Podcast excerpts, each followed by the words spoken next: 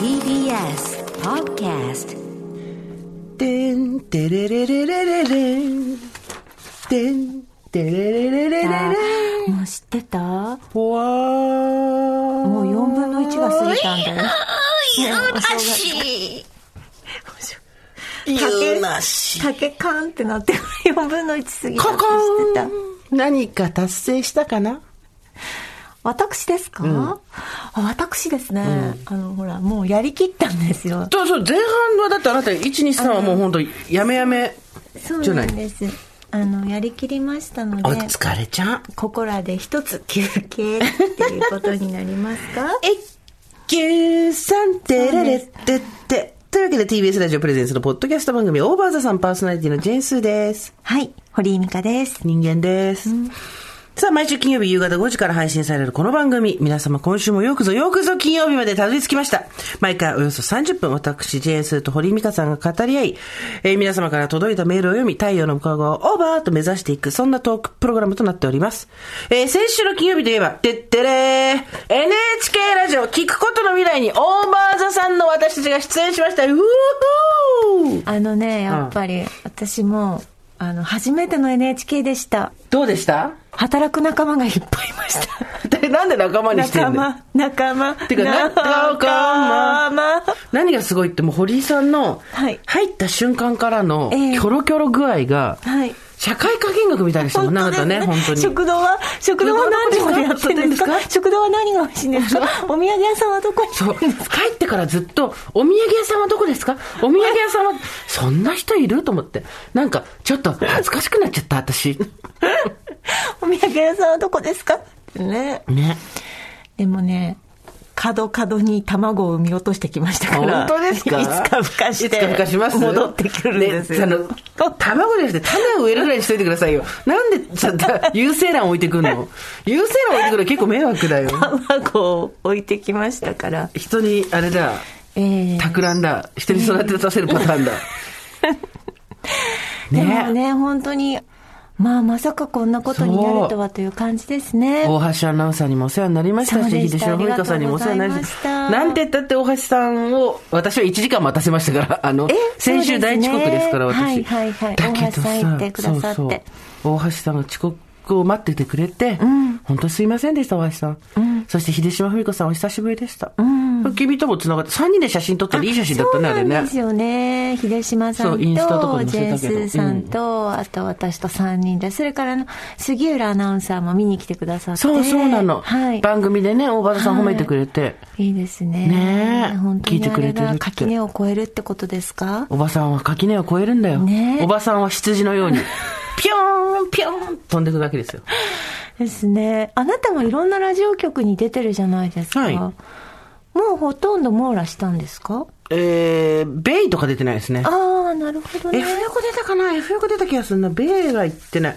ナックは、ナックはね、電話ゲストはある。あだから、そうですかそうですかベイか、やっぱり。でも私はもともとレコード会社のプロモーターだから、うんうん多分、一都一道二府43件全部の FM 局は行ってる。ああ、秀島さんともね、もうその時からのお知り合いで。そうなの、仕事の。ねだから、ラジオ局で行ったことないとこはないけれども、NHK はやっぱり特別ですよね。ねえちょっとね。すごいですね。ありがとうございますね。なんか、あの、雰囲気というかね、ね皆さんお優し独く特の。て。そうなの。はい。ガツガツしてない。そう。スポンサーとか必要ないからガツガツしてない。ミカちゃん、あの、なかなか。私は本当にね、だからもう NHK にお礼を言いたい。なんて？私は4分の1過ぎましたけど、3一年がねヶ月。うん私の1年はね、いつもね、行く年来る年で始まるんですよ。ああ、はい、ゴーンっつってね。んそうなんです。どんだけ紅白で寝ちゃっても、あそこで必ず起きるんです、私は。うんで、テレビの前で手を合わせるんです、うんうん毎年。うんじゃないと縁起が悪いと思って育ってきたから、毎回そこでやっぱり NHK を見て、そうなんですよ。そしてね、大河のナレーションがやりたいっていうのを NHK のアナウンサー先生の前で、屈託なく言う堀井美香ねどこに挨拶したら、どこ、どこのフロアに最後寄ってったらいいですかっていうね。ほガツガツしてるよね。誰と話せばいいですか？っていうね。ど、どこのフロアに寄ればいいんでしょう？かどこのフロアですか？みんな、いやー、ちょっと私たちあの、関係社外なんでわかんないんですよ。私たちもわからないんですよね、つって、お前俺たちより先にやるつもりかっていう顔してたけどね、みんなね。面白かったですね。面白かったですね。皆さんの温かい気持ちで迎えていただいて、大場田さん、また取材の依頼とかも来てるじゃないですか。はい。ありね。本当ありがたい。嬉しいです。本当にありがたいよね。そうですね。なんかもうありがたい以外の言葉がない。うん。サンキュー。スペイン語で言うと、グラシアス。フランス語で言うと、メルシー。ドイツ語で言うと、ダンケ。中国語で言うと、シェイシェイ。今日私たち話すことないんですそんな、違うよ。そんなことない。そんなこと、話すことないことない。私たちが話すことがなかった時なのに。ね、聞いて。聞いて。はい。私の個人的な報告を聞いてほしい。言ってどうぞ。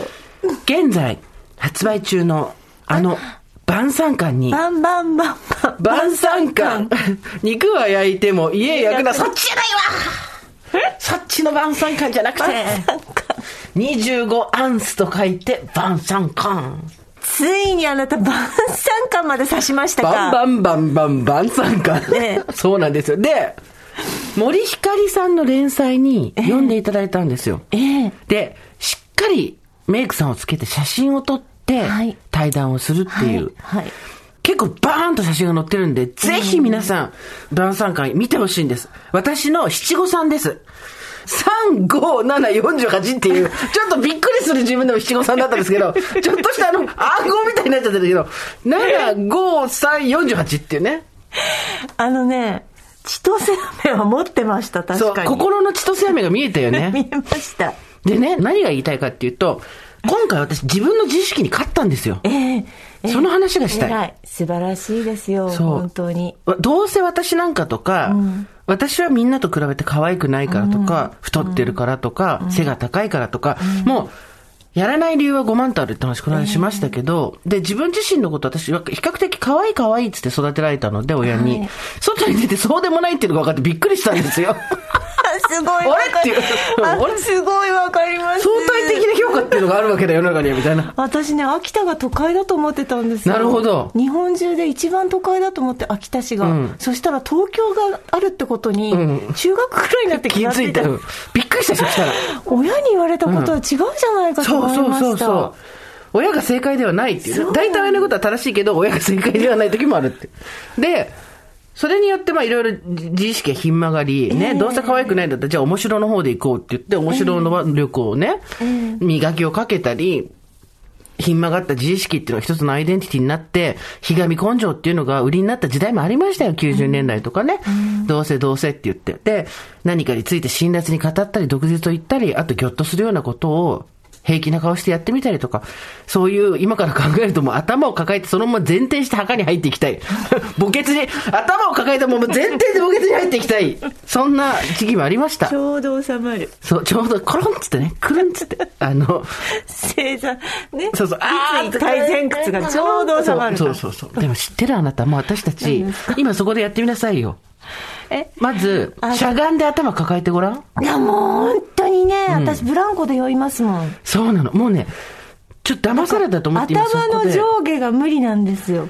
何言ってるか分かんない。頭がね、ね、あた、ね、なんでも、えいやってよ。だから、うん頭が、定位置の頭から下に行くのが無理なんですよ、私。あの、そう、私が話したのは頭の話じゃなくて、もうししゃがめないから人間ってもう50近くなったら。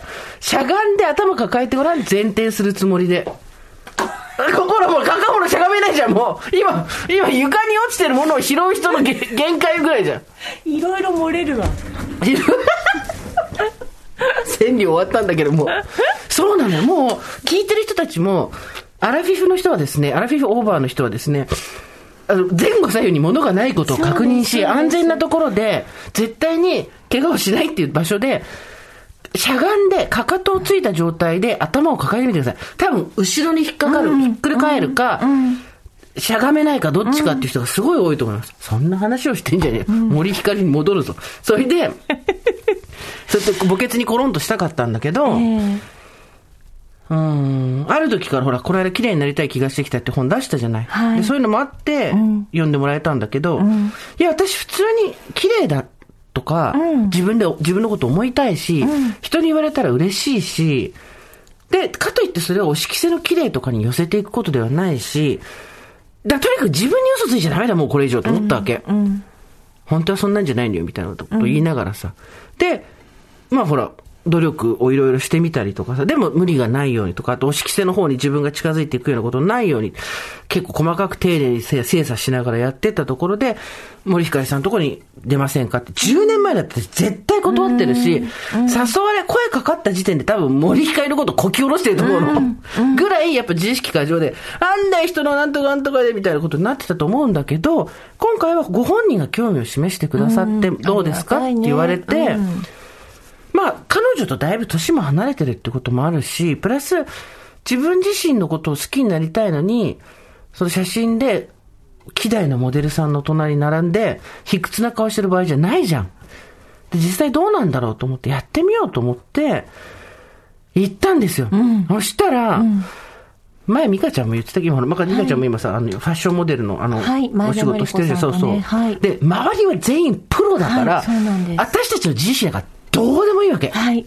そこでやっぱり、あちょっと変な顔出ちゃったとか、見せてくださいとかやってると、時間を食うだけだし、向こうは盛り上げようとしてくれてるんだから、ちゃんとこの船に乗船しようと思って、乗って、で、森さんがさ、またさ、できてることは違うね。私に体にこうグッと寄りながら、肩に、えっ、と、肘をかけて、まるで見てる方として私にギュッとこう体重をかけてるように見えるんだけど、もうフェザータッチ。フェザー、フェザー、フェザー。羽の柔らかさで。密着してるように見え、ね、密着して見えて全然くっついてないのよ。で、盛り上げてくれて、撮った写真。なかなか自分で言うのもなんですけど、よく撮れてます。はい、よく撮っていただきました。はい、なんか肩をすくませして、目を上に見て、へーみたいな感じになってません。うん私自分の自意識に勝ちました。自分の自自意識腕相撲で自分の自意識をバターンとオーバーザトップしました。素晴らしい。さっきあの、ちょっと私も拝見しましたけどね、一、はい、枚の絵にちゃんと森さんとなってました。で、この年になって本当に分かったんですけど、まあ私たちラジオやってたりね、ポッドキャストやってたりすると、声って嘘がバレるじゃないですか、えー、すごく。だけど、表情とか動きってやっぱすごいバレちゃうじゃないですか。はい、で、写真って私それが映るから嫌いだったんだよね。えー、多分、えー、自分のおどおどしてるとか、もっとよく映りたいとか、本当はこんなんじゃないのにみたいなこととかが全部出ちゃってるのが嫌だったんだけど、今回は、やーっていう、こう、市内を持ってって、向こうに、やーめーっていう感じでいけたので、高い声でね。やーっていうの分かるわかるよ。今、市内でこう、バーンってやったんそういう、あの、音の高さそうそうそうそう。で、いけたので、48にして、うん、ようやく自分の自意識と折り合いがつけられたことが、うん、画像に残ったって本当嬉しいね。堂々としてた。そう、それ。楽しそうに見えるじゃん。うん、堂々としてるし、楽しそうに見えるし、森さんの隣なんか並んじゃってすいませんね、うほみたいなないじゃん。あとは目が泳いでない。そう。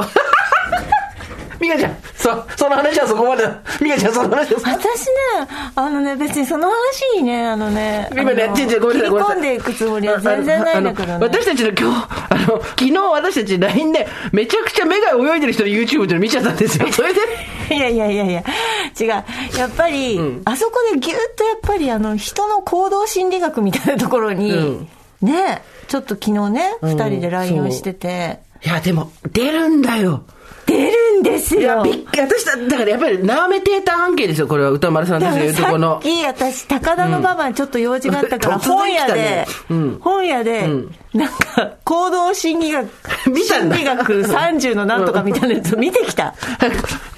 心理学で、行動心理学っていうか、まあ、心理学的にどっち側を見ると嘘をついてるとかさ。ほとんど適当だったけど。そうでしょで、ああいうのその、そんなことあるかいだったけど。なんかもっと FBI とかがちゃんと使ってるやつにした方がいいと思うよ。そうそうなんちゃってだと思うけど、でも、なんちゃってだと思うけど、そこに例えばどっち側見たらどうとかじゃなくて、うん、見た時の、うん、なんだ私たちが言ってバーバルコミュニケーション、言葉でやってるコミュニケーション、バーバルコミュニケーション以外の非言語コミュニケーションにおける情報ってすごいんだっていうことを、はい、最近私たちここで、半年ぐらいすごいいろんなことで学んでるんですけど、昨日たまたま二人で見てた YouTube も、あれ？これ突然動揺し始めたけど、どうしたの？確かにある。確かにある、やっぱり。人の動き。びっくりしたね。そう。で、多分自分のそれが乱反射して嫌なんだよ。うん。自分の写真とか動画とか見た時って。そうだね。うんそうなのよ。やっぱそう考えると、今回は、本当に、見てっていう素直に言いたい。いや、例えばここで、いや、森さんとね、やっていただいたんですけど、まあまあ、本当綺麗に撮っていただいて、もう本当に私なんかもう、もう孫にも一緒ですね、みたいなこと思わないもん。すごいちゃんと、と、頑張ったから見てって言いたい。うん。あ、いいじゃないですか、それは。私から以上です。本日私から以上になります。ちゃんと、あの、そうなんだよ。目線もしっかりと、あの、見てくださいっていう写真だったので、よかったと思いますよ。そう。で、やっぱ自分たちの、言ったっけ？この間さ、友達に言われて、その話ってしたっけ？大場田さんで。まあ大体いつも何回かしてるからいっか。あれなんだけど、嘘が雑な人っているじゃん。あでも本人は嘘をついてるわけだから、私たちは周りの人はすっごい雑な嘘だなと思いながらも、それを組まなきゃいけないわけじゃん。ん。嘘に気づいてないふりっていう、なんていうの、王様の耳はロバの耳じゃ、とか、裸の王様とかそういう逸話もそうだけど、あれって、裸の王様って何の話かというと、嘘が雑な人の話じゃん。うん。うん。で、周りの人が、嘘が雑な人が権力を持っていることによって、それ嘘雑だよって言えないって話でしょ？裸の王様みたいな嘘のつき方をする人がいて、まあちょっとほら、薬ってなったり、不愉快になったり、いろいろあるじゃない、こっちとしても。だって付き合わなきゃいけないから、そっちの、あんた嘘バレバレだよって言えなかったりするじゃん。で、それに対して私の友達が、これぐらいで周りの人の気持ちを操作できると思ってることに腹が立つって言ったの。で、あ、すごい言えてると思って、結局、この程度の嘘で周りの人が騙せると思ってるんだとしたら、それは、周りの人を自分と同じ価値のある人間だって思ってないっていうことだって言われたら、あんた頭いいねって言ったんだけど、マジで気をつけようと思った。それ一番辛いじゃないですか、本人が。でもさ、本人は気づいてないわけじゃん？本人は気づいてないからしょうがないよ。でも自分だってやりかねないじゃん。マジで。そういうのって。そうですね。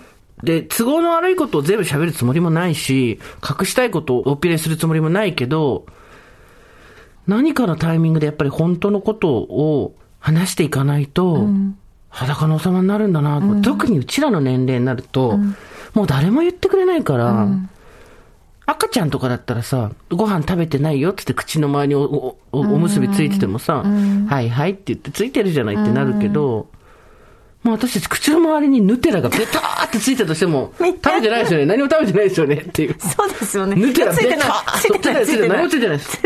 誰も言ってくれないからさ。っていうのを思った。うん。なんか、そういうことをここ、何ヶ月ぐらい？いや、4、5ヶ月か。半年も経ってないよね。学んでる。ずっとね、言ってますよね。そうそう。なんか、学びの棚卸しがありますよ。なんか、この年になってくると。いろいろ自分が思ってたことの、考えてたこととか信じたことを、あ、これ違ったなとか、更新したりとか、あともう諦めてたその自意識との戦いみたいな。もう、自意識との戦いで言ったらもう諦めるっていうか、もう降伏することで、しかもう平和を訪れないと思ってたけど、こういう自分と付き合っていくみたいな。あ、そんなことない。こうやって、どっからタイミングでひっくり返せるんだと思って。すごいですね。だからそこまでこうしっかりこう層がなんていうの厚くなってきたの結構、私はまだそこに達してないんですよ。あそう実は。そうなんだ。まだ、え、私って感じにはまだありますよ。かそっか。なんか新しい現場に最近よく行かせてもらったりとかすると、え、すいませんみたいな。え、なんか本当ごめんなさいみたいな。はいはいはいはいはい。うん、そういうのすごくありますよ。だってまだフリーになって3、1ヶ月とかでしょ、だからしょうがないんじゃないそれは。そうなんです。私も10年かかったわけじゃん、結局。でもやっぱりその、裏方だったからずっとそれまで。表方の人にどうしてほしいっていうのはすごくわかるじゃん。それは自分もわかると思うけど。表方の人が、で、裏方表方って別にその、こういう仕事ばっかりして全ての仕事にあるわけじゃん。例えば会社で、忘年会っていう時に司会を任された新人の子がずっともじもじしてたり、え、私なんかとか言ってたえ、うんもういいから、それいいからもう早くやって、みたいになるじゃん。早く進めて、みたいになるじゃん。だそういう現場っていっぱいあるんだけど、そういう時に、ちゃんと役を引き受けるというかさ、担う、できないものはやらない。で、引き受けたからにはちゃんとやるっていうことが、ようやくできるようになったっていうだけだと思うよ今。日私もあの、三輪先生のリツイートをしたんですけども。しかも、えーっつってたじゃん、それ。ね。ガーンガーンって言ってたけど。あの、楽しいところで楽しい仕事をするのは仕事ではないって宮先生おっしゃってました、趣味って書いてあったね。そう趣味であるってね、やっぱ責任を持ってそれを遂行してちゃんとした作品に仕上げるのがちゃんとしたものに仕上げるのが仕事だっておっしゃってましたねあの、楽しいとこで楽しい人たちと何かプロジェクトをやったり、物事を進めるのは全然ありだと思うんですよ。ただそこに、責任とか成果っていうものが伴うかどうかですよ。それがなかったらやっぱりおままごとにはなっちゃうよね。そうですね。で我々はそ、で、美香ちゃんはそのフリーになったから、もろにそれが求められるようになるから、でもね、真面目にやるしかないと思う、本当に。まあそうですね。そう、なんか、昔からさ、勝手にさ、その自分のとこにいろんなさ、あの、ものがさ、川の流れで集まってくるじゃん。そうするとこの川の流れの自分の足元に集まった石を見て、なるほどこうだねって言わざるを得ないっていうか、そういう感じにはなってくるね。まあ集まってくる人もそうだしなんかみ自らこう取りに行かなきゃいけない人もいるわけじゃないですか、そんなぼあの黙ってても集まってこない、ねだよ人の方が多いんだから。でもやっぱ本当にそうですね私なんかとかそこのそこの場所は私が行く場所じゃないとか思わない方がいいいいです。ねあの、行きたくないとか本当に行かなくていい。例えば私のテレビ。もちはい。いや、一回やってみて、これダメだと思ったのよ。あれは行かないけど、そうじゃなくて、行ってみたいなと思って行ったことがないのに、あのブドウは酸っぱいわ、やっぱりやめた方がいい。てか、もうちょっと早めに誰かさ、もうちょっと強めにうちら説得しといてよって感じじゃない？あのね、私この前、竹中さんがゾッキっていう映画をはい。ずっと作られてて、うん。で、その、えっと、派生バージョンで、平田さんっていう、ちょっとこう、オムニバスはい。のテレビ番、あの、ドラマみたいなものを作られて、それジャパネット高田さんが今、テレビ番組をやられていて、すごいですよね。テレビ番組の作っ、BS へで、あの、一曲買い取ってるんええですごい。うん。でそこでそのドラマを作るのに実況やってって言われてうん私、うん登場人物がラーメン屋で食べてるところにかかってる、うん。サッカーの実況のその実況やってって言われてえって言って、えそれだって私お女ですよ、んうん男ですよね普通男の方ですよね実況ってみたいなことなんかこうごちゃごちゃあってでもやってってだからそのごちゃごちゃがいらないんですよね多分ねそうね、そうね。ああ、それわかる、そうね。うん。最初のなんかそのそんなの多分考えてんだよ、向こうは。そうそれでそれでもやってほしいと思ってんだから。そうなのそこは、OK か NO かどっちかなんだよね。そう。やります。うんでも最高の、うん最高のもんでやりますっていう、す超ぐ、それすぐ行けるはずなのに、えーとか言って、えーだって普通実況ってほら、男の人私やったことないですよとか、その後5分が本当いらないの。いらないんだよね。だってそれって結局、自分の真相心理を言うと、そう。それでもあなたにやってほしいっていう言葉が聞きたかったりとか。そうなんです。ごめんごめんそうそうそう。さハードルをちょっと下げといそうそうそうて、ごめんごめん、私今度やったことないから下手かもしれないよってすごい下げて、そうそうそうそうそうそう入るっていう、こう、まあ、汚いあれじゃないですか。そうなんですよ。汚いんですよ。我々汚いんだよ。ねえなっていうことじゃないですか。汚いやつ、やろうだ。うん。だからそこは潔くやらないと、なんか人生のしまいに入ってきて私たちもそういう、なんかしいろんな心理を。やっぱり麺そう。麺麺って。とりあえず、あの、どんな、剣道やったことなくても、剣道ね、市内を持って、まるで馬、小馬さんのようにパカッパカってなってても、麺って言われこう入っていかないと。麺っていかないと、っていうことだよ。そう。私は、あなたはね、あの、本当ね、薄い歴史の知識ですけれども、あなたは本当にね、弁慶だとちょっとね、弁慶最終的にバー刺されるやつでしょ？ねえ。ねえ。ねここは私言うよ。弁慶って普通男ですけど私ここでは言うよ。ねここは、はい、めーっつって弁慶引き受けないよ。めーって。ねえって言うんだけど、最後に、バーって矢が刺されるわけじゃないですか。それでも死んでも死してなお立ち尽くすっていうね。で、ちょっとすねが弱いっていう。そうそうそう。泣きどころっつって。泣きどころってね。だからあなたは、あれなんですよ。弁慶なの？しない餅でもあり、弁慶でもあるんですよ。うん。なるほどね。みんなで剣道やりたいね。めーんっつって。私剣道部だから一応、小中って。嘘ばっかり。ほんとほんと。それもびっくりしました。どどういうことですか？あとあなた、何ですか何でしたっけ？びっくり早変わり相撲みたいなのに出たんですわんよね。ぱく相撲。びっくり早変わり相撲。それは、記述。ミカちゃん、そうなるともう記述。あの、き、奇人変人の木と書いて記述。びっくり。わんわんぱく相撲。になんで出たことあるんえ、ですか？なんでわんぱく相撲出たことないの？わんぱく相撲の募集どこに貼ってあ小りました？学校の時に、わんぱく相撲があります。出る人って言われて、はーいって手挙げて、お母さんわんぱく相撲出るのってさ、オッケーっつって、やーっつって、一人男の子ガーン投げて、よっしゃーっつったら二人目に行って、あの、子供の頃の高原田みたいに出てきて、金太郎、金 金太郎そう。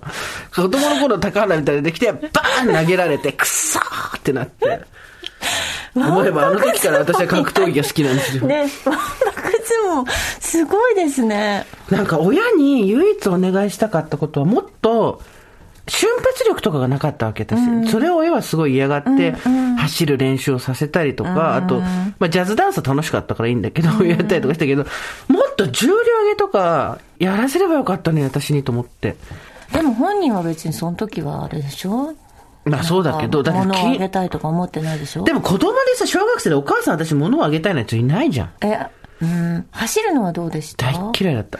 死ぬまでもういだった。私もう本当にもうマラソンとかいまだに大だ大嫌いもうマラソンとか本当に嫌ですもん。なんか、やっぱり自分の一番のコンプレックスっていうのがいっぱいあるけど、一番、何個一番があるんだよって話だけど、そのうちの一つとしては、その、走れないだから、肺活量がないっていうか、なんていうの長距そういうの。離ね。で、なんかあのさ、そうそうそうそう。昔のさ、あのさ、なんかあの、行間の時間っていうのがあって、三2時間目と3時間目の間に、行間？その時に、うん。そう、行間の時間っていうのマラソンするのね。え私、地獄じゃん本当に嫌いで、で、なんか最後さ、あの、フィナーレ感出すじゃん、みんな。はいはいわーみたいなね このなんか来た人みんな集まって手叩くの、あれいらなくないですか？私は、ラジオの方でも話しましたけど、もしかしたらおばさんの1回から10回ぐらいで話してますけど、小学校4年の5年生、6年生が、1キロ走なんですよ。1キロって普通の人ってやったらもう朝飯前ですよ。私にとったらもうバニーの頂上ぐらい長いですよ。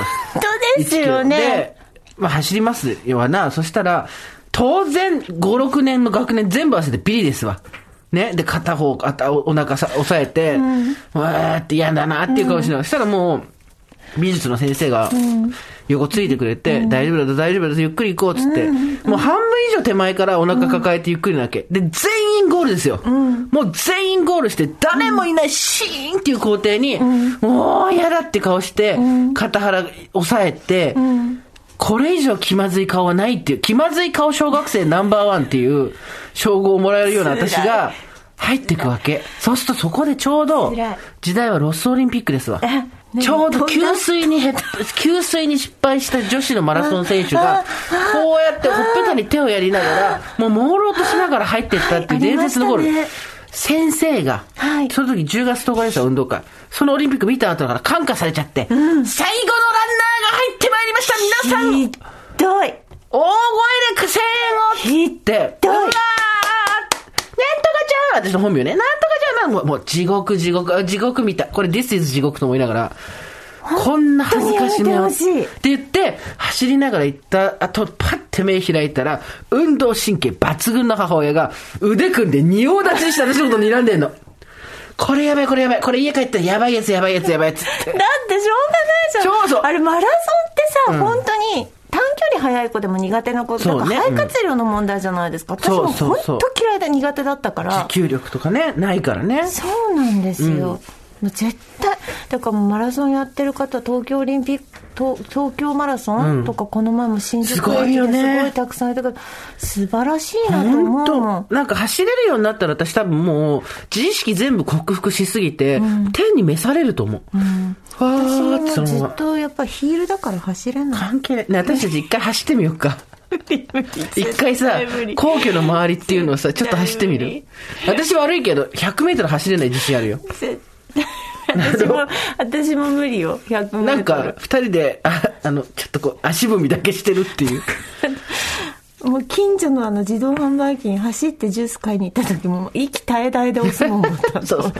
ここではっきり宣言しておきます。大場さんはジョギング大会をやりません。やりますよね。あの、ジョギングをしながら聞いてるって人いるじゃん。あ大場さん結構。ね、ランニングしながら聞いてるって人。どうぞ。でも大場さんは、ランニング大会はしません。どうぞご勝手にっていうね。私ね、あのね、なんか、砲丸投げがうん投げられたんですよ。えー、それは学校でやったの？学校で。で、多分私、体が柔らかいんです。うんうんだから、その、なんていうの？バネみたいな、だから飛び箱もすごい上手だったの。はいはいはいはいめっちゃ飛べたの。別に運動神経いいわけじゃないんだけど、うん多分そのクッションとかバネとかを使うのが、種目があれで、たまたまなんか中学かなんかの砲丸投げを投げさせたら、異常に飛んじゃったわけ。で、それ大会に出すみたいな。でもさ、もともとすごい筋肉質でも体が大きいわけでもいいから、本当に多分、バネがいいんだね。うん。うん。それで、なんか見本みたいな感じで、それも靴、靴屈辱じゃないけど、でも恥ずかしめではあるよね。恥ずかしめだった。みんなの前で、見本みたいな感じで、なんかやらされるわけ、うんそれがすっごい嫌だった。それはね、あの、辛いと思う。あの、みんなに自慢できる感じ。男子も女子もいる中で。で、みんなに自慢したい感じじゃないもんね。ちょっとね、砲丸投げ、なんで、堀井がってみんな点々点だったでしょだって。もともとから砲丸投げやってる陸上の子とかじゃないわけで。そうどっちかって言ったらあいつ足もさ、遅いしさ、みたいな。私足も速かった短距離は。なんだっけ、あれ、えっ、と、長距離とかもできないしさ、みたいな。動神経そんなにね、なあ、なんであいつ、なんで砲丸投げだけ長く投げないってんの？でもなんかまあ昔ってなんかそういうの良くなかったですよね。なんでも前に出してね、はい、誰々ちゃんにやってもらおうって言ってみんなの前で。でもさ、そういうのが好きな子もいるじゃん。いや、それをやら、やら、みんなの前でやってねって言われたことによって、自分に自信がついたっていう人もいるわけじゃん。だからそのさ、見極め超難しくない、だからな、まあ、うーん、だからもう最後の方は本当に見て見ぬふりして、本当にその子だけに温かい言葉をかけるのでいいんですよ。で、それが大人になったら、それも全部ザーッと取っ払って、はい、やりますねえだから。私はそういうのやると緊張しちゃうとか、そういうことやると恥ずかしみがとか全然関係ないから、もう、発注いただいたらもう、ねえ砲丸投げも、はー投げるよね。投げるよね。もう最後のランナーももうニコニコしながら入ってくるから。えーとか、えーとか言わないもんね。うんそうそうね。言わない力が出てくるね。なんかそうね。覚悟ができてくるね。そうね。ほんとそうね。泣きどころはあるけど、まだまだ。そうそうそうそうそう。ねね。だからね。で、矢に刺されて死んでいく。やめてよ、本当に。所属協会のですね、皆さんの所属協会の自己申告たくさん来ておりまして、ありがとうございます。いろいろとですね、なるほど、いろんな協会があるなと思ってます。今日はちょっとしょそれを紹介していきましょう。はい。こちら29歳おばさんネーム重箱のすみさんです。スーさん、ミカさん、こんにちは。こんにちは。私の所属してる協会は、お姉ちゃんしっかりしてるね協会です。ジャパンお姉ちゃんしっかりしてる協会だね。弟のいる姉、声が大きく物事をはっきり言う性格から物心ついた時からしっかりしてて偉いね、さすがお姉ちゃんだねと言われて育ちました。最初のうちは褒め言葉として素直に嬉しかったその言葉も何度も言われてるうちに窮屈に感じてきました。私はしっかりしなきゃいけない、ちゃんとしなきゃいけないとプレッシャーに感じるようになり、だんだんと呪いの言葉になってきました。社会人になってもその呪いにかかり続けています。印象的な出来事としては、適応障害になり1ヶ月半休職した時のこと。見知らぬ土地で初めての一人暮らし、その上義務が重なり、入社1年も経たないうちに休職。復帰した後も仕事がうまくいかず、周りに迷惑をかけているのではないかと不安になりながら、心がついていけなかった時、人事の方から、あなたはしっかりして見えるから、何かに失敗したらできなかったりした時の周りの衝撃が大きいんだよ。でもそんなの気にしなくていいと声をかけられました。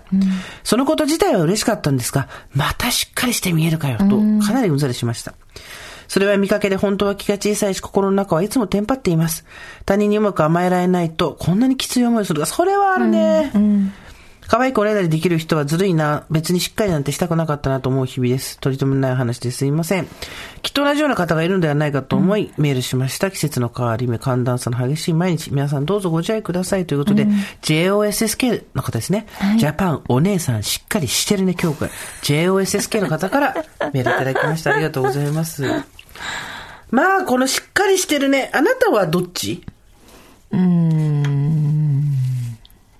まあ、しっかりしてるねと言われたことはあまりないですね。そうですね。愚問でした。非常に愚問でした。ないですね羨ましいですよ。私はいしっかりしてるねどうなんですか協会だね。そればっかりわかんないですよ。まあ、お互いね、どっちもそうだよね。うんうんですよね。しっかりしてるねって言われ、続けてきましたよ。そうですよね。兄弟いるのって言われて、一人っ子です。まあ、しっかりしてるから、お姉ちゃんかと思った、みたいな。ああ、ありますよね。そこまでセットですよ、本当に。ないない。スーさん、ミカさん、おはこんばんちは。おばさんネーム、誰も聞いていないと申します。35歳女です。どうも。先週の放送は電車の中で笑いをこらえすぎて肩が震えてしまいました。いつも元気をありがとうございます。私の所属している教会は声が通らない教会です。KTNK です。スーさんのやる気のみなぎる声とは真逆で、私は小さい頃から声が通りません。声がすごく小さいとかおとなしいとかではなく、人並みにおしゃべりし、面白い話もしたがるタイプなのですが、いかんせん声の質が雑音や他の人の声にかき消されるのです。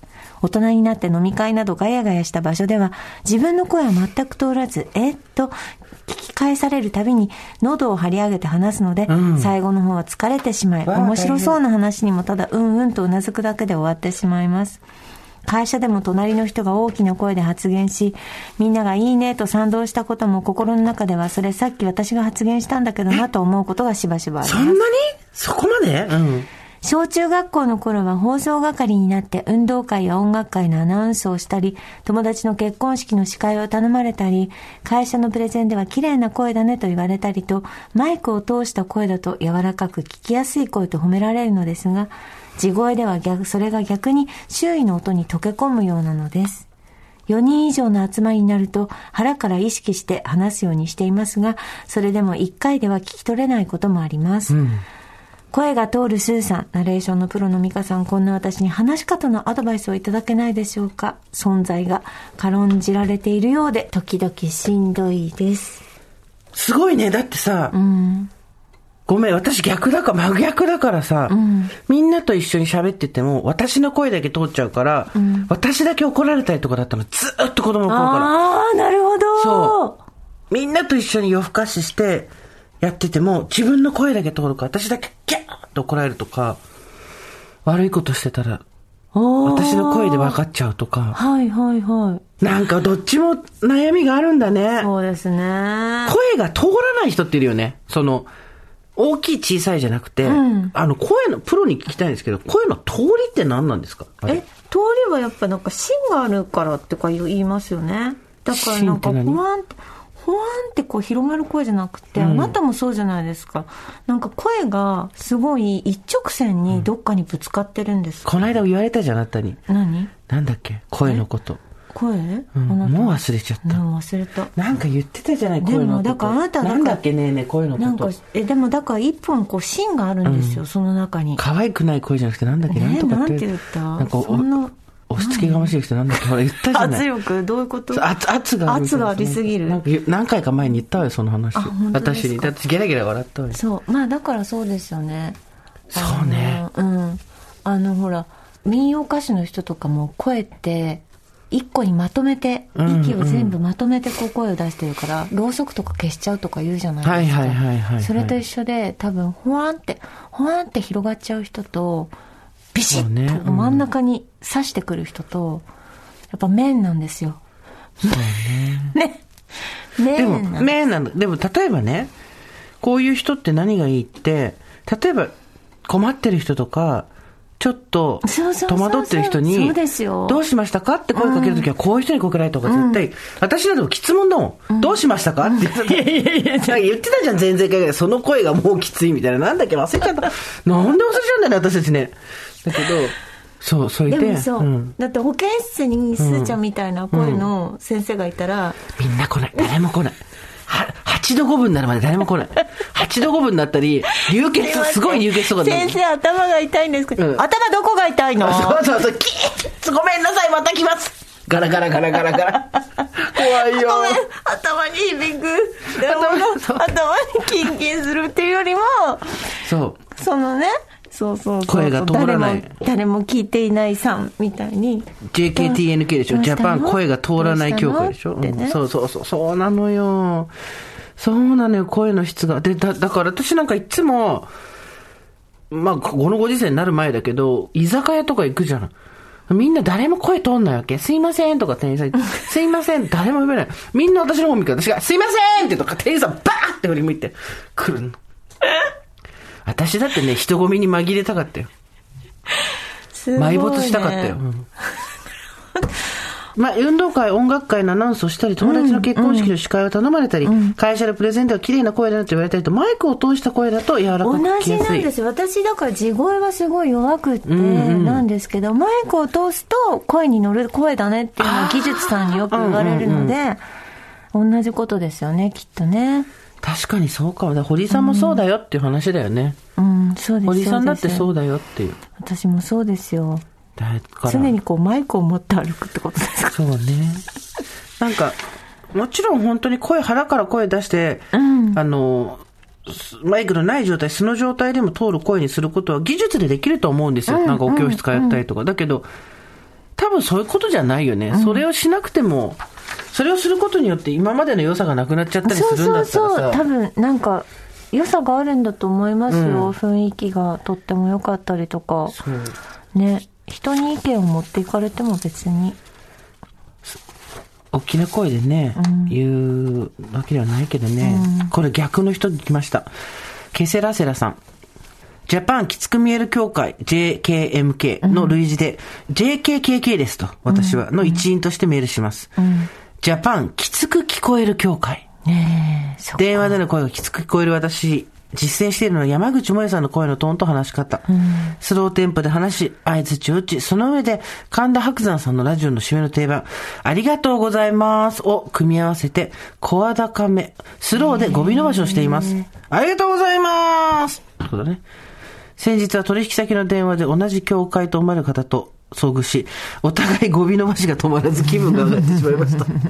電話では例も、例もわからないんですが、自分を演じやすいですよね、って言って書いてあるけど、ジャパンきつく聞こえる協会ね。この人もちょっと悩むだろうね。なんか、言葉の選び方とかさ、悪意がないのはわかるんだけど、きつく聞こえたいと、あと声のトーンとかの、その組み合わせでさ、どうにも、自分じゃコントロールできないことってあるもんね。人がどういう印象を持つかって、こっちがコントロールできないからな。いやーそうなんですよ、やっぱりでねなんか最初のご言葉の印象とかでなんか割とこう決まっちゃったりしますかはいはいはいはい。らねってさっき高田の馬場で読んだ行動心理学にも書いてた。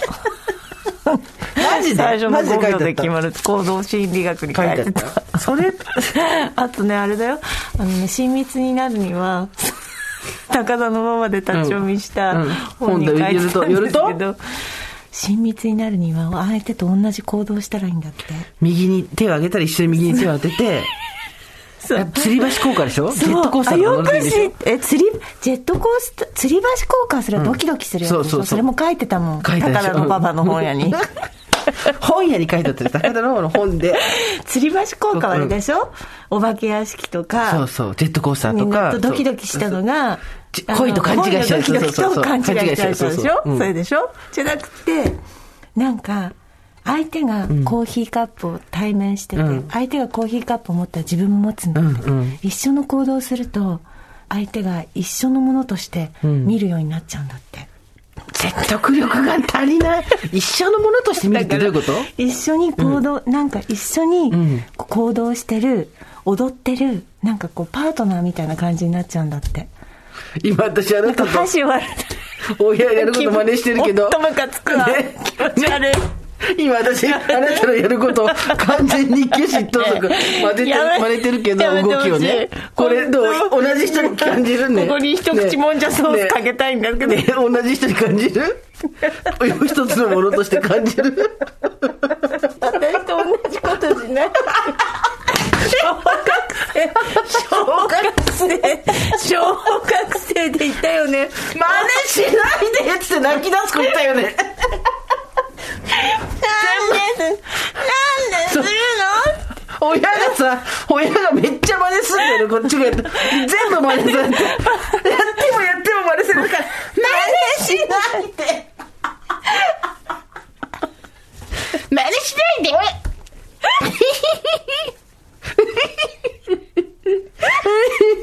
真似しないでちょっとちょっと。あら、いいじゃない、でもあなた。何が？私の、私の仕草真似してるの。なかなかいいじゃない。なかなかいいじゃない。私の仕草にして、あなたなかなかいいじゃない。よ、良い人間になってきてるのよ。なかなかいいわよ。エレガントだわ。エレガント、そう、私にないもの、エレガント。真似しないで。高田馬場の情報もうちょっとないの？あと、うん。斜めに座ったら意識されてるらしいわよ。え、斜めってどういうこと？人は、うん。欠点を、うん。あの見せることをまず最初に防御しちゃうんだって、はい。だから席で座るときに4つの椅子があった場合、い四人席があった場合に。あった場合は、必ずあの好意がある人はちょっと斜めに最初座ろうとするらしいですそしたら見えないから。欠点をさ、うん。まずなんか何リスクを避けようとして、うんうんうん。真正面だといろいろこうほらねマイナスが見えちゃうから、んんうん。隣だと近すぎるしみたいな。その時は気があるみたい、マジか。ちょっとこれから、4人席の時は必ず誰が私の斜め前に座るかを、チェックだわ。あとやっぱり目が泳ぐっていうのは本当これは FBI もずっと取り入れてるけど、目が泳いでる人は嘘を嘘ついてるでしょ？嘘ついてるあのね、みんなに本当に私今日言いたいこと一つだけある。今日のね今日のこれだけは覚えて帰ってください。マジで。うん、これだけは。覚えて帰って、本当に人ね、嘘をつくと思った以上に目が泳ぐから。あのね、我々昨日それで結構愕然としたのよ。もう太平洋のごとくそうそう、もう、もう、あのね、目の前に飛んでるハエをこう目で追ってるような人みたいになってたんだよね。びっくりしたよね。二人で同じ動画見てて、それまで全然普通だったのに、目はお、で、多分本人気がついてないわけじゃん、そういうのって。はいはいで私たちも絶対、はいどっかでこう取られながら、殺したのか、殺してませんとか言いながら目がめっちゃ泳いでるとか、あるんだよ、多分。あるよ嘘つく時やっぱこうなんかそうねどっち、上の斜め上を見たりとかね。うんだから面白いなと思った、やっなんかぱり、本当自分のこと過信しない方がいいよね。で、あと、絶対嘘だって分かってるのに目が泳がない人がいたら、本当にその人は注意した方がいいよね。そう天性の嘘つき先生の嘘つきだから。私は目が泳ぐ人が好き。なぜなら、嘘がついてることを隠せないってことだから。だからチョコがついてそうそうそうそう。そう、あのさ、あの、犬の動画とかであるじゃん。めっちゃさ、あの、ティッシュとかめっちゃ、もう、あのトイレットペーパーのティッシュとかめっちゃわーってさ、ソファーとかなってんのに、やってませんみたいな顔してる犬いるじゃん。あれぐらいの人の方が好き、私は。そうだから隠しきれちゃう人は、まあいることはいるいる、うんそれこそサイコパスじゃないけど、え、なんでそんな正々堂々と嘘をつけんの？まあ私もどっちかというとそっちの気もなくもないっていうか、後天的に仕事をしていく上で学んできちゃったところもあるから、まあでもさ別にさそれはうんなんていうの？こう嘘はこう人を不幸にする嘘ではないないけどね。まあそうそうそうそう。だけど、今日皆さんに知ってほしいのは、あなたの目は思ったより泳いでいるっていうことですよ。本当に。あと行動心理学は高田の馬場にあるっていうね吊り橋効果、の吊り橋効果。馬場から学べって好きな人は斜め前に座るっていうのと、あと、えっと、モノマネを。手のひらを見せるといいらしいよ。え、なんで？えわかんない。えそれは手の内を見せるみたいな比喩ではなくて？じゃなくて。本当に手のひら書いてた。それ2冊ぐらいの方に書いてた。何冊立ち読みしたんだよ。一冊ぐらい買ってくれよ。これこういうこと？パだからーって？人にこうやって手のひらを見せるといいらしいよ、今私、あなたに向かって手のひら見せまくってるけど。嫌だ。なんで嫌だって。閉じてよ。閉じてよ。カエルみたいになってる今手のひらずっと向けて。うるさいな。何らかのなんか気が来てるから閉じてるそうなの。私ね、ねエネルギーが強すぎんのよ。手のひらからもなんか出てるそうわかる。あのねそれは自分で子供の頃からすっごいそれに違和感を感じてたんだけど、もう諦めた。すごいね、うんまあ自分でこうエネルギー出てることが分かってるんだね。ななんでかっていうと、自分の、だ例えばエネルギー出てますみたいな、自分で波動を感じますみたいじゃなくて、周りの人の対応がなんかおかしいのよ。例えばみんなが話してる中で私がポンと入ってって話をしていくと、なんとなくこう、今まで均等に流れてた空気がおかしくなっていくとか、だから最初、私が声が大きいのかなとか、推しが強いのかなとか、自分の話ばっかりしてるのかなとか、いろいろ考えてたけど、そうじゃなくて多分本当に、生き物エネルギーみたいなのが強すぎんだよ。うんそれはね、もう諦めた。多分70ぐらいで帳尻が合う。自分でもちょっとびっくりしたんだけど、高校1年生の時に、1年入ってすぐにさ、みんな旅行行くじゃん、なんか校外学習みたいな。で、行って、行った先が、女子校なんじゃん。で行った先のベッドがさ、二段ベッドが三つぐらい並んでる、ほら、ユースホステルみたいなさ泊まるとこあるじゃん。ああいうとこだったっけ？で、友達の部屋行って、二段ベッドの上に上がって、二段ベッドの向かいの子と喋ったりとか、下の子と喋ったりとかしてたら、気づいたらその話を聞きにみんなが集まってきちゃって、クラスの半分い、気がついたら講演会、独演会みたいになってたの。私ただ喋ってただけだったのに。ポッドキャストみたいそう、人がわーって集まってきちゃって、へで、で、なんかその入り口、友達の部屋だったの、入り口のとこにわーって人が集まって、なんかニコニコしながらみんなが聞いてるみたいになっちゃって、中学の時までそんなことなかったの。なぜかっていうと、幼稚園から一緒の子ばっかりだったから、うんうんだけど高校って初めて知らない人たちと一緒になって、への時に、うわ、なんか私気持ち悪いと思ったんだよね。普通に喋っただけなのに人がき、聞いてるっていうのがすっごい気持ち悪くて。でスモールトークの会話とかはできないわけ。いつの間にか私が喋って人が聞いてるっていうのって、だって推しが強いからかなとかいろいろ思ったけど、まあ、結局今それが金になってるからさ、人間どういう仕事、あれかわかんないけど、そういうのはね、もう子供の頃からあったね、やっぱり。すごい。だからそれがその異業感というか疎外感みたいなのともセットになってたけど、まあ結果、現金化できたからいいかなみたいな感じだけど。そうだね。えー、不思議。不思議だよね、あるよね。そういう子供の頃。だから、大体、自分が嫌だったことじゃん。自分の結局個性って。自分の個性って言われることが昔から大好きだった人なんて多分あんまりいないよね。まあそうですよ。なんか個性がそうですね。嫌だったりしますよね。自分の何が嫌だったこと？結局でもその個性がその後々役立ったなみたいなのってある？まあでも、私中学1年の時にマダムヤンって呼ばれてたくらいだから、大人っぽかったんだそうだと思います。だからそれが嫌だった。はいはいはいうんあとやっぱりなんかその、母親が、まあ、160センチぐらいはいはい身長があるんですけど、昔の人にしては大きいよねまあ当時としては大きいで、そのなんか、女の子は小さい方がいいみたいなことを、ああったあった。ったよね。超あったよ。あったよねあった、そういう時代確実にあった。だから、あんまり背の伸びちゃいけないみたいなことを私言われてたんですよ、小学校の時に。あんまり。女の子なんだからみたいなね。そううん。だからなんか、その、大人として、まあ、なんかせ、ちょっと成熟してるっていうのも、自分でこう、その、あだ名とかからなんとなく分かってたし、そうなんだ。そう。なんか、周りの子よりも、ちょっと、なんか、大人っぽいっていうよりも、何かがあるんだっていうのは分かってたし、あとなんか、背とかも大きくなっちゃいけないって思ってたから、バレー部だったんだけど、アタックしながら背伸びないでって思ってた。切なくさ、切なアタックするんだったら背 高い方がいいんだから。あんまり、あんまり伸び、あんまり伸びないでって思いながらアタックし切なてた。。切な。いや、でも、うん、なんかそうですね。でも今さ、162、3だっけ背 ?3 子そうえっと、今5センチ、そうそう165センチ165なんですけど、でもやっぱりなんか東京に出てきて、これもなんかラジオで言ったと思うんですけど、言ってた、この話、ポッドキャストで前もしたけどね。知ってたよね、なんかそう、なんか周りがもうピンヒール履いて、肩幅でっかくて、でかいお姉さんしかいなかったから、うん。なんだってなるよね。そう、そこで、え、なんか高い方がいいじゃんみたいな。うん。わかる。ギュッと変わったんだよね。そういうなんか本当にあなたじゃないけど自信のある人をずっと見,、見続けてて、背が高くて。そう、場所を変えると価値観ってこんなにも自分の価値観って簡単に変わるのかって思うよね。そうそうそう。そうなんです。だからなんか個性だったのもなんとなくそうね。ああ、でもそれ昔はえって思ったけど、実はなんかプラスに、うんうんうんプラスっていうかまあ、そんなに気にしなくてよくなった、そうだ、中学ぐらいの時ってさ、その、いや、小学校だな。小学校5、6年くらいからか。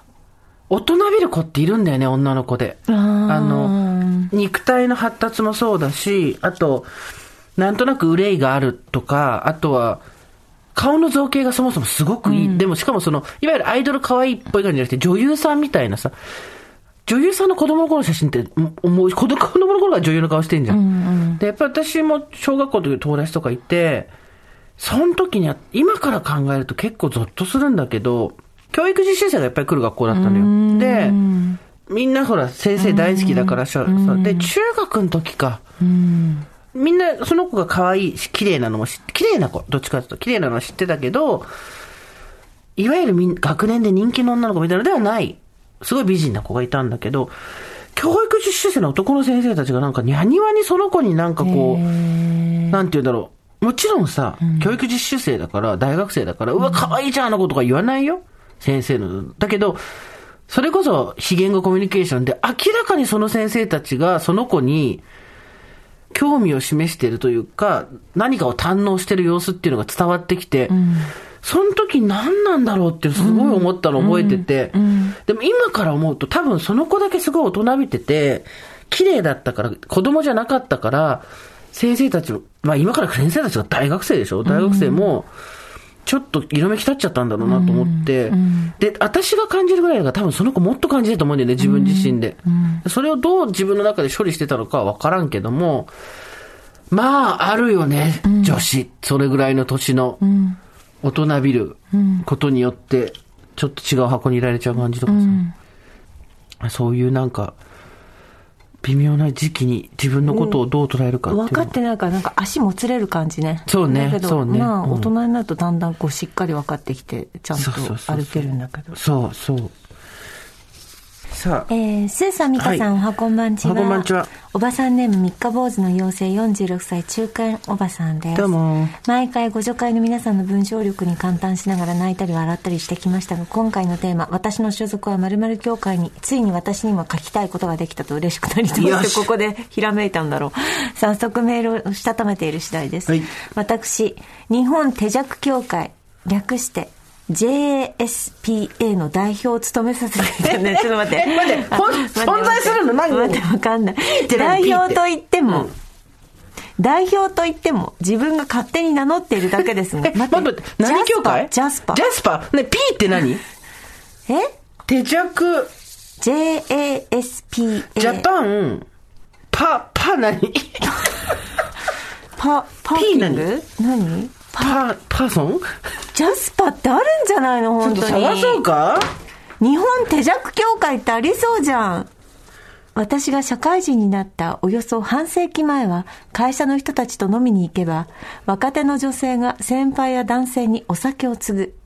次の注文を聞くということが割と当たり前でした。そう。自動的にお酌係になることに特に嫌な感情はなかったのですが、そんなにお酒が強くない私にとって何より苦痛だったのは、もう結構ですと断ってもまだいけるでしょと飲み続けるのを強要する飲ませたい成人の存在でした。はい。何ですか？日本手弱協会。えっとね、Facebook にページがありました。Facebook にページがありました。Japan, All Nippon Pour My Own Association です。Pour は注ぐですね。すごいで、で Facebook に、本当にいるんですか？でも、単純に、一人？自分。で、だと思いますあ。えっと、えっと、全日本手弱協会っていうのを自分でやってらっしゃるだけですね、これあね。びっくりした。Pour My Own Association。えっ、と、今考えれば応じなければいい、またはウーロン茶でも頼めばいいだけの話なのですが、20代の頃の私は言われるままに飲んでおいた方が可愛がられるかなと考えてしまうお年頃だったのです。その後転職したり年齢を重ねたり、そして世間の風潮が変わったこともあるのか、成人との遭遇はほとんどなくなってしまいましたが、31歳の秋に教会発足のきっかけとなるあることが起こりました。結構前にあの発足されてます。15年前です。しかも私、ジャパン、pour or my own で O 入ってるけど、そのジャスパ入ってないから、これまた別の日本手弱協会。おい、協会統一してくれ ま別の、うん当時所属していた趣味の団体イベントがありその打ち上げに参加した時グラスがまだ空いていなかったにもかかわらず次何飲むと聞いてくる男性が私はまだいらないと答えたのですがそれを聞いていたのかいないのか彼はこちらの希望したわけでもない飲み物をオーダーし頼んでおいてあげたから次これ飲みなよと勧めてきました、そう彼は長らくお目にかかっておらずすっかり存在を忘れていた飲ませたい成人の住人だったのです。ああ、久しぶりだね。本人は気を利かせたつもりだったのでしょうがその自己完結型の親切心に対しその頃には嫌なものは嫌とはっきりすぎるぐらいに言葉にする性格になっていた私はカチンときてしまい自分の飲みたいものを飲みたい時に飲むから本当やめてと伝えて目の前に置かれたものにも手をつけずいました、ん。彼も一旦は静かになったのですがその後もさっきのまだ飲んでないの大丈夫とか言ってくる。どこまでも強いハートの持ち主。後日その出来事とこういう時にはどうするのかベストかを友人と話している時、ふと私は手弱で伸びたいだけの手弱協会員なんだよと言ったらえそれでいいじゃない私も入ると友人も乗ってくれて、二人に大いに盛り上がって日本手弱協会を立ち上げ 発足が、発足の理由だ。うん。その上ジャパンセルフポアリング、うん。アソシエーション。セルフです。ジャスパ、うん。略してジャスパという愛称までつけました。はいそれから初めましてでも冗談が通じそうな方とのお酒の席では私、日本手錠協会主催なんでお気遣いなくと、お互いのペースで好きにやりましょうということを早めに話すことにしています。すると大抵皆さん分かった、今日は気を使わずに手錠でと言ってくれます。そしてそれ自分も入るという人も意外に多く、かれこれおう20人ぐらいは自称会員がいるかと思います。あすうんもしかしたら私の発言でもやもやしている人もいるかもしれません。でも、手弱協会の快速にはお酒のみならず人の気持ちも飲みすぎないことも含まれているので気にしないことにしています。ということいねでございます。じゃあさっきの日本手錠協会で検索して出てきた Facebook のやつは、また別の人なんだね。別の手うんっ弱協会がいるんだと思います。てことは、つまり結構手弱したい人が多いわけですね。うんでも最近あの皆さんそう言われますよね。ね。うんあ、あの、やるんで大丈夫です。てか私たち結構だからさ、基本注がれることないじゃん。あーウーロン茶、ウーロン茶くださいで終わりじゃん。ウーロン茶追加で注いでください。コーラくださいそうひどい あなたコーラ飲むよね。あのストローで飲むから チューってね。ひどいですよ。私たちはね、飲む人の方が大変だよね、これはね。うん。飲まない人より。ね。うん飲まない人より飲む人の方が結構大変だと思います。で、そこは、こうやって協会を作って、はい。そうそうそう。日本手弱協会なので、ちょっと活動の内容からいくと、そちらから継いでいただくことには、なかなか賛同できませんっつって、はい大げさだけど。そうです。うん。日はね、本当に。はい。いろいろ皆さんありがとうございます。ありがとうございます。といったところで今日はここまでにしておきましょう。はいえーっと、大場座さんでは皆さんからのメッセージをお待ちしてます。送り先は番組メールアドレス、over.tbs.co.jp over.tbs.co.jp アルファベット小文字で over です。なお、番組に関する情報は公式ツイッターでも発信しております。フォローよろしくお願いいたします。はいなんか来週テーマありますか？そうですね。うん。人から聞いた話です。無責任なやつね。そう。あのーさっきの堀井さんの高田の馬場の本屋で立ち読みした本の内容ぐらい無責任でいいです。うん人から聞いたけど、これってこうらしいよっていう、今最もえ信用してはいけない。ソースは友達っていう、今最も信用してはいけない情報を集めていきたい。人から聞いたんだけど、っていうね。というわけで、送り先は番組メールアドレス、over.tbs.co.jp。人から聞いた話を教えてください。番組に関する情報は公式ツイッターでも発信してます。あともうみんな最初に言って忘れちゃったと思うけど、私の晩餐館見て、私の晩餐館って。そうです。私が自意識との腕相撲に勝った晩餐館をぜひ見てください。堂々堀井さんとした晩餐館。はい。よろしくお願いします。はいそれではまた金曜日の夕方5時、大場さんでお会いしましょう。ここまでのお相手は、堀井美香と、ジェーンスーでした。オーバー。TBS Podcast もっとプールのスポットライト。誰一人取り残さない社会をキーワードに。ゲストをお招きしながら勉強するやつ。みんなで考えてゆこう。スポットライト。毎週日曜夜11時配信スタート